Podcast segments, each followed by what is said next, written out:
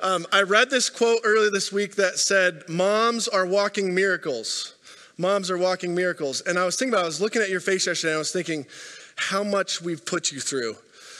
Uh, I come from a family of three boys, and so I just want to share three, like three of the, they aren't even like the worst crises, but three of the crises that I put my mom through. The first one was, uh, Mom, do you remember the time where uh, I ran into the back of the car with my scooter? And broke both of my front teeth. And I'll never forget, I come running up to my mom and I'm like, we can glue them back together. And uh, that night, my mom took me to the ER. And then the second time was uh, when we were fishing. Uh, men, you're going to love this one. Uh, we were fishing, me and my brothers. Uh, my dad was at work. My mom took us out to the lake trying to be a, a good mother to her boys. And uh, I took the cast of a lifetime and hooked the back of my head with a lure. And uh, that's another fond memory. I remember my mom trying to get that out with uh, needle nose pliers. Then we gave up, went to the ER. And then there was the third time. We always wanted to play baseball, but we weren't super good at it. My twin brother was pitching. My older brother was uh, was batting, and I was the catcher. And with an aluminum baseball bat, he took the hardest swing of his life and crushed the back of my head. You remember that one, Mom? Yeah. So it's a miracle that Mom's here today, and uh, grateful for you. Moms, uh, we are so thankful for you. I know my mother in law is watching, and Jen, um, you know, I'm raised in a family of boys, and then somehow I'm supposed to raise girls. So uh, Jen's leading that charge, and just so grateful for what all the women bring to our lives, right, men? We'd be toast without them. Um, but also, I just want to acknowledge today's a day of mixed emotions, right? Uh, even in our own midst, even within the last couple weeks, we have. Um, we have some who are missing mom this morning, some who are, are remembering the legacy of mom, but um, mom isn't with them.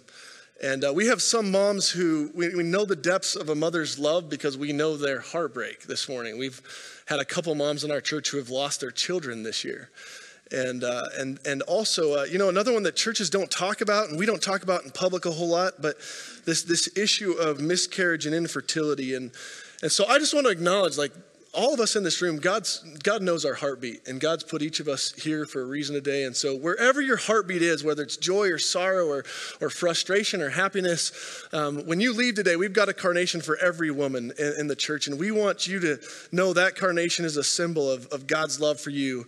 And uh, we are so grateful for, for your love for us. But uh, let, me, let me just pray for moms. Uh, and um, God knows they need it. And, uh, and let's, let's prepare our hearts for worship. Let's, let's pray.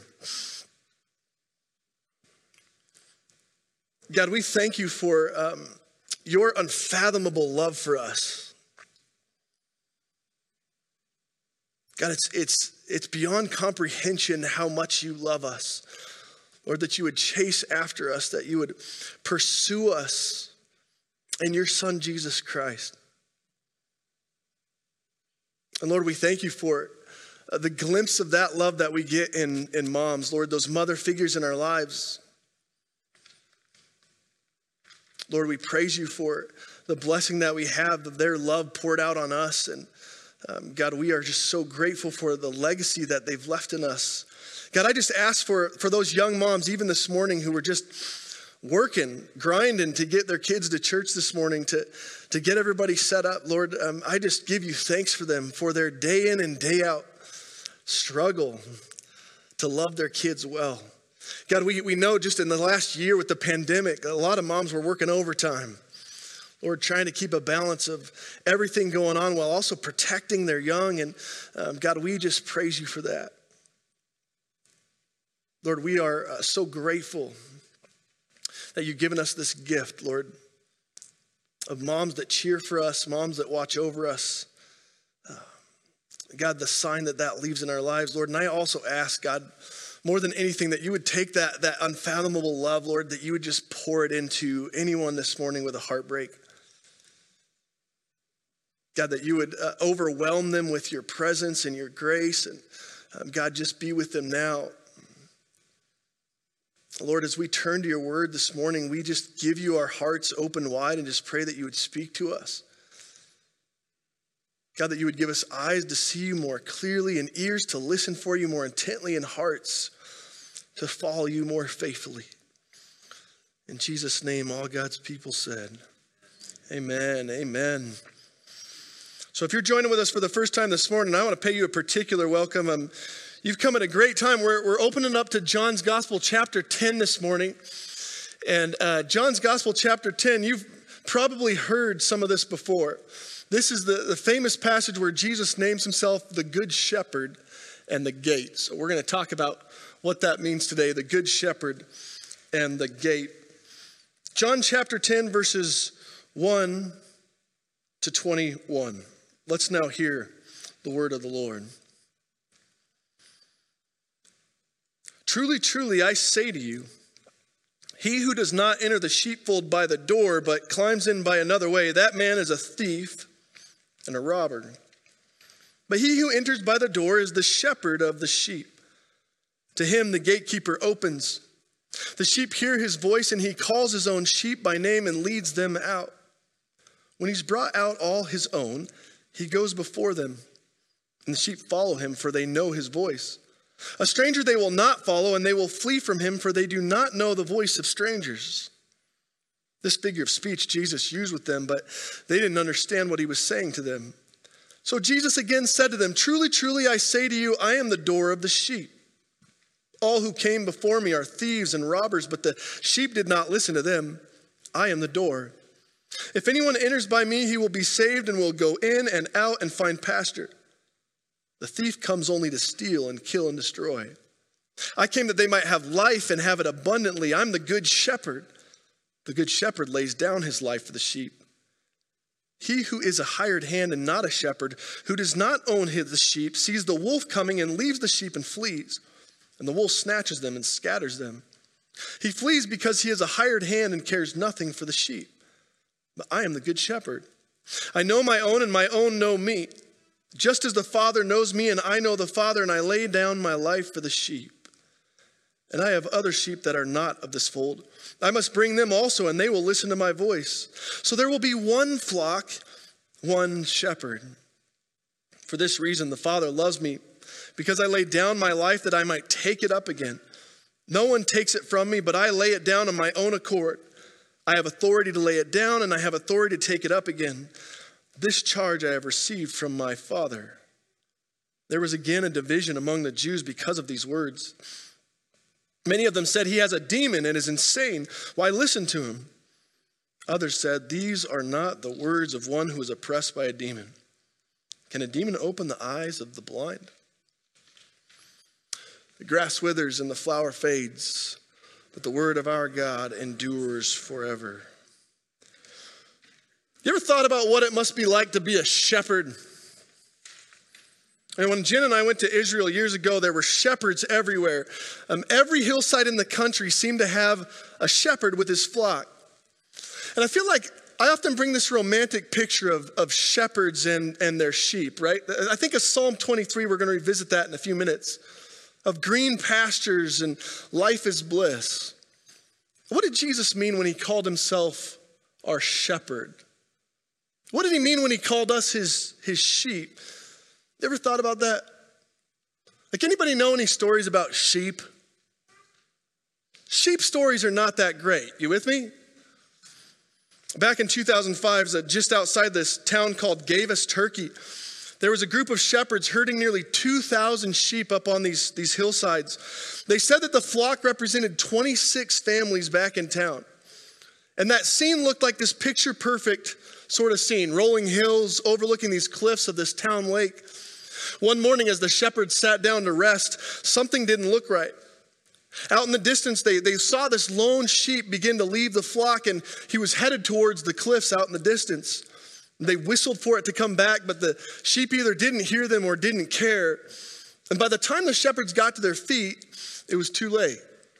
That lone sheep walked right off the cliff into thin air. The shepherds were in shock. You know, sheep aren't the smartest of animals, but they, they typically don't walk off cliffs, right? But it was about to get much, much worse. See, sheep by their very nature are followers, right? And within seconds, 1,500 sheep followed that lone little lamb, one by one by one, off the cliff, gone. The Washington Post reported that nearly 500 sheep died that day. Hundreds of thousands of dollars lost, family livelihoods disappeared like that. The story reminds me of the most famous question of any mother to their child as they're growing up. You know, when we got into trouble and with the neighborhood kids growing up, my mom used to look us right in the eye and she'd say, What? She'd say, If your friends jumped off a cliff, would you do it too? Well, mom, when it comes to sheep, I would say we have our answer. But I tell you that story uh, because this morning I want to talk intentionally about followership. Followership. You know, we live in this day and age where it seems like everyone wants to be a leader. Just think about the, the best selling books over the last 20 years The Seven Habits of Highly Effective People, Good to Great, How to Win Friends and Influence People. We live in this, this leadership era, right, where everybody's an entrepreneur or a coach or an influencer. What does it mean to follow? Just last week, we left off with a story about a man born blind. And in his blindness, he has no other choice but to follow the voices that he hears. Without his sight, his, his ears are his way of life. And every day, this blind man would hear the, the same town passing him by on the street. He'd listen to the words of people taking pity on him as they walked by. He'd hear children mocking and, and laughing over in the distance. He picked up on the conversation of religious leaders and even the disciples passing judgment on him. But then one day, this voice comes to him. It's, it's a new voice, and this voice is different. It's unlike any voice he's heard before. This voice, you'll remember, wipes mud across his face. This voice tells him to go and wash in this pool called Siloam. And as he heeds and follows this voice, he's healed. But you also remember, if you were with us last week, that it's not long before this cured man now hears an entirely new set of voices. The neighbors, they want to know if this is the same guy as before. The Pharisees, they want him to concede that the one who healed him was a sinner and was a falsehood. His parents are silent, and for good reason, because it's not long before all the voices in his life now reject this man. And so he returns back to the voice who healed him. And Jesus asks him, Do you believe? This blind man falls to his knees in worship. But now we open up to chapter 10, and almost abruptly, Jesus wants to talk about followership. You know, typically the scenes of John's gospel are broken up with some sort of transitionary phrase. You know, we typically read something right here like, after these things took place, or soon after this, or after these days. But if you look at the beginning of our lesson, there is no transition. In fact, we're right smack dab in the middle of the story about the blind man still. Look at how Jesus begins this in verse 1.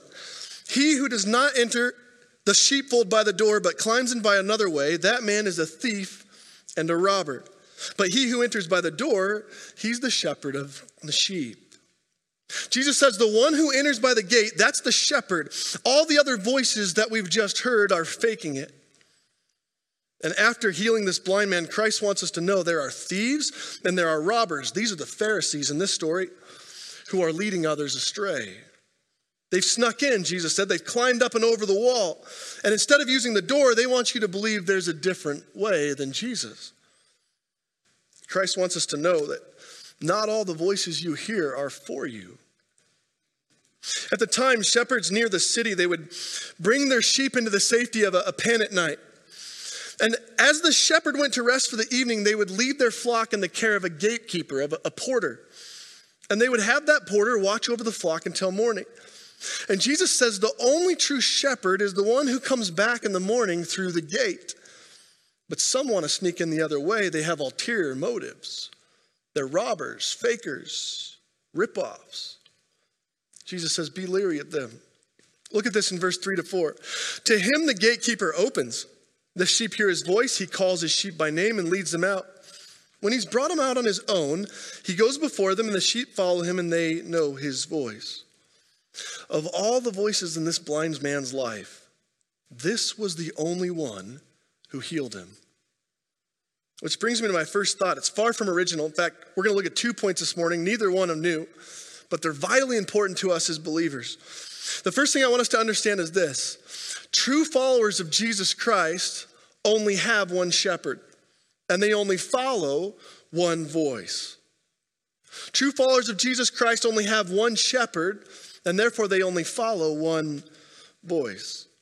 C.T. Wilson wrote a book called The Peasant Life in the Holy Land. And in this book, he described how still to this day there are these Bedouin shepherd communities, particularly near the town of Gilead, who collectively share their resources to protect their flock. And to do this, they pitch 10 or 12 tents in this wide circle. And when evening comes, they bring in their sheep into the enclosure from these tents. And then one shepherd takes turns keeping watch over the flock. The concept worked really well, except in the morning, the sheep were now mixed with all the goats and one another. Wilson said he was perplexed at this problem, and he began thinking that evening, even, how are they going to separate the sheep back out? The next day at first light, he watched as this young shepherd walked over to his herd. He pulled out a, a reed flute and he began to repeat this tune over and over again. His sheep began to filter from one side of the pen to the other. See, followers of Jesus Christ only have one shepherd, and therefore we only follow one voice. If we want to be a good leader in the, in the church or in our community or with our families, with our children, the first thing we have to learn to do is follow. But here's the hard part. Know, I think a lot like that, that blind man, every day our lives are filled with dozens of other voices. It starts with voices in our head, right? Or am I the only crazy one in the room? Really think about it. You wake up and immediately you begin self talk, voice that speaks to you. It continues with voices at work, voices from our boss, voices from our employees, voices on the home front, voices of our children, voices in the car, voices on the phone. How do you follow the voice of Christ in such a, a cacophony of voices? Here's why I ask that. That question might be a life and death question. In fact, I'm really not answering it this morning. I want us to think about it. How do we follow Christ in that, that room full of voices in our minds? Back in Nazi Germany, there were thousands of uh, these German Christians who had subscribed to something called the Reich Church movement. The Reich Church was this super patriotic faction that had infiltrated Christianity. And almost overnight, Christians were now equating the Nazi party as the leader of their church. One by one, sheep by sheep, the church began to stray from its calling. Well, soon a group of professors and pastors led by a man named Dietrich Bonhoeffer, you've heard that name, they decided to take a stand. And they created a new movement called the Confessing Church Movement. They did this to try to win back the sheep that had went astray, and they, they wrote something public called the Declaration of Barmen. Look at how this declaration calls back the flock of Jesus Christ. Look at this up on the screens. It says, In view of the errors of German Christians of the present Reich government, we confess the following evangelical truths. Jesus said, I am the way, the truth, and the life. No one comes to the Father except by me. Truly, truly, I say to you, he who does not enter the sheepfold by the door, but climbs in another way, that man is a thief and a robber. All they did was open up God's word and profess it back to the world. The leaders signed that document, and in signing it, they signed their own fate. They were now enemies of the, of the state. Bonhoeffer would pay for his life. Because they knew, though, that followership matters. They couldn't bear to watch their brothers and sisters going out to the pastors by another voice because time and time again, it just starts with one, and then two and three, and before you know it, the flock is shifted. See, leadership is one thing, but followership, that's the most important thing. Look at this. Look how Christ explains this in verse 5. He says, A stranger my flock won't follow. They do not know the voice of strangers. Moms, you know all about this. This is no secret to you. You know, the greatest concern of mothers nationwide is stranger danger, right? We instill this in our, our children from, from the youngest age, the day that they can talk. Unless you know the voice that's speaking to you, run. We know firsthand this world is full of voices that aren't for our kids, so we train our children to listen for only the voices they recognize. And as our children grow up to be teens, we continue the theme. You know, I can remember my grandmother telling me over and over again if you walk with dogs, you'll catch what? Fleas. Like a shepherd, we, we carefully watch over who it is that's influencing and speaking into the lives of our kids because we know how high the stakes are. But here's my point this morning. If we truly want to raise our, our kids in the faith, if we truly want them to understand who Jesus is, they have to first see Christ in us. They have to first see us following our shepherd as they follow into our footprints. Now, here's what following the shepherd looks like it looks like following one man and one voice. Time and time again, if you skim through the Word of God, you will find story after story after story where Jesus beckons to his sheep like that young shepherd boy. And with the tune of his whistle, his sheep come following. In the Gospel of Matthew, Jesus is walking along the shore of the Sea of Galilee, and he reaches out to Peter and Andrew who are fishing, and he says to them, Follow me, and I will make you fishers of men. And what do they do? Immediately upon hearing the voice of Christ, they left their nets and followed him. In the Gospel of Luke, you might remember the story of Zacchaeus. He's this curious man up in a tree watching Jesus with the people. Luke 19 tells us that Jesus came to this place and he looked and said intently at Zacchaeus, Hurry and come down, for I must stay at your house today. So, what does Zacchaeus do? He hurried and came down and received him joyfully. One of my favorite scenes is uh, that moment after Jesus has died, and Mary Magdalene is standing at the tomb and she's devastated. This is in John 20. And through her tears, she sees this silhouette, the silhouette in the distance, and she assumes it to be the gardener of the property, we're told. This man comes to her, and in the dim lit morning, he speaks to her. And the minute his voice says, Mary, everything changes. She hears her shepherd speak, and immediately she falls to her knees in worship. See, followers only have one shepherd, and therefore we only follow one voice. I love Psalm 23. You know, we've read it so many times, I feel like maybe we just gloss over it. I know you've heard it uh, many times before, but let's just look at this psalm one more time. I want you to see the benefits of following your shepherd as we read this psalm. In fact, let's read this together. Will you read this with me? The Lord is my shepherd, I shall not want. He makes me lie down in green pastures. He leads me beside still waters. He restores my soul. He leads me in paths of righteousness for his name's sake. Even though I walk through the valley of the shadow of death, I will fear no evil, for you are with me. Your rod and your staff, they comfort me. Let's focus on those words for a minute. When you follow Jesus Christ, the Good Shepherd, God's word guarantees two things for us by this psalm. First, by his voice, you have provision, and second, you have protection. Did you see that in this psalm? First, it's Jesus that leads us to green pastures. One of the only times we see the color green in Scripture, pastures of lavish abundance. And then he leads his sheep by still waters because Jesus knows his sheep are spooked by the rough seas. In Christ, your cup overflows. You have provision. And not only that, the psalmist tells us his word is our protection. Even if you walk through the valley of the shadow of death, you have comfort and protection and peace. Thy rod and thy staff, they comfort me. Look at how Jesus explains this. He says, I'm the good shepherd. The good shepherd lays down his life for the sheep. He who is a hired hand and not a shepherd who does not on the sheep, he sees a wolf coming and leaves him and flees. I'm the good shepherd, Jesus said. I know my own, and my own knows me. I feel like the greatest love that I've, I've seen in my own life is that of a parent's love for their child.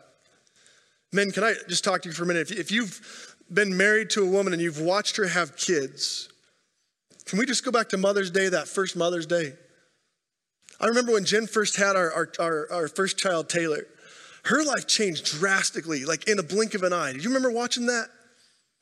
All of a sudden, mom's eyes uh, were focused entirely on their children, and one of two things happened.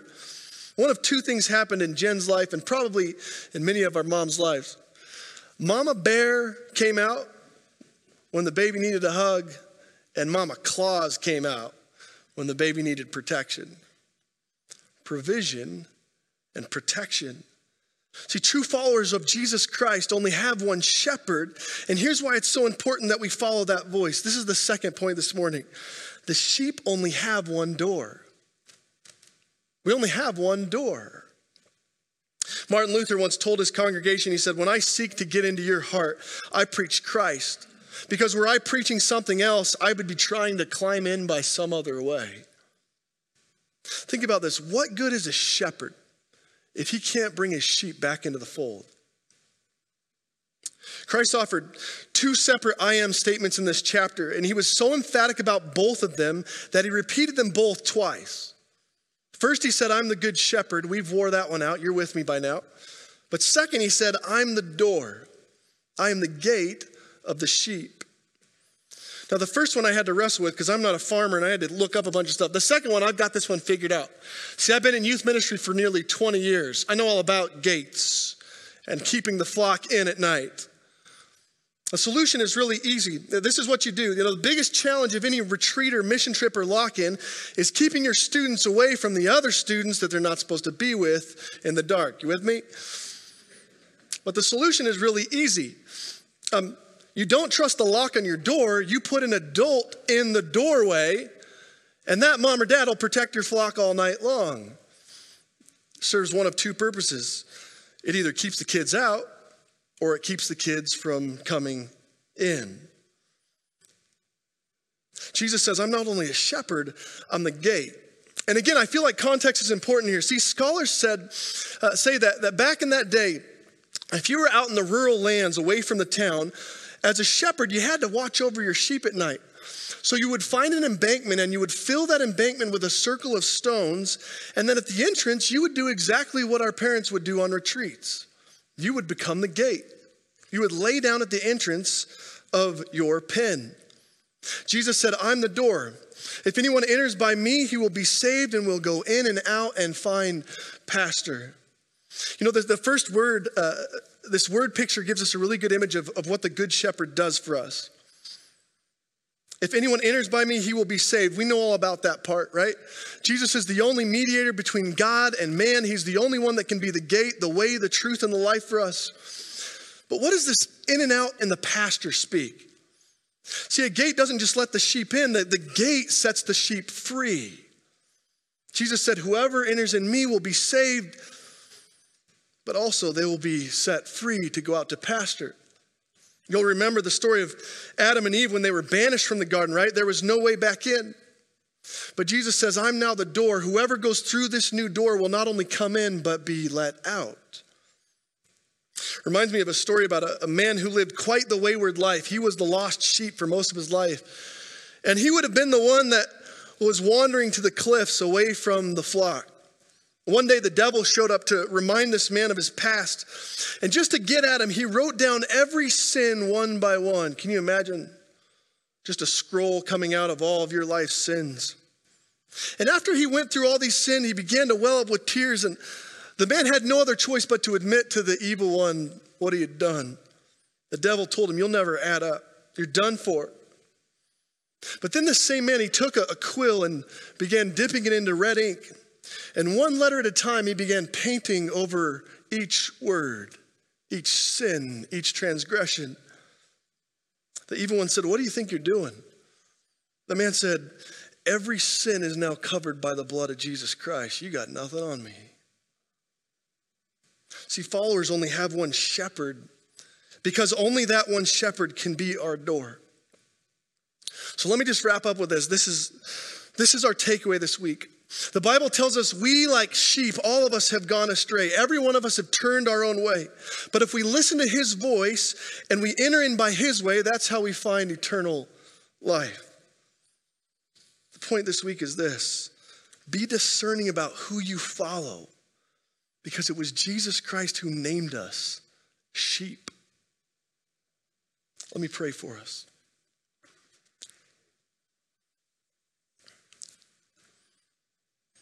God, we thank you, Lord, for giving us a shepherd who loved us enough that he would chase after the one lost lamb. God, and we confess each of us in this room, we, we've had moments in our lives where we are that lost sheep, wandering and making our own way. God, I pray this morning if you'd find any wayward way in us, that you would help us to listen for your voice. Lord, much like that young shepherd boy who whistled the same tune over and over again, we remember, Lord, the repeated words you've given us that you are the good shepherd and you are the gate.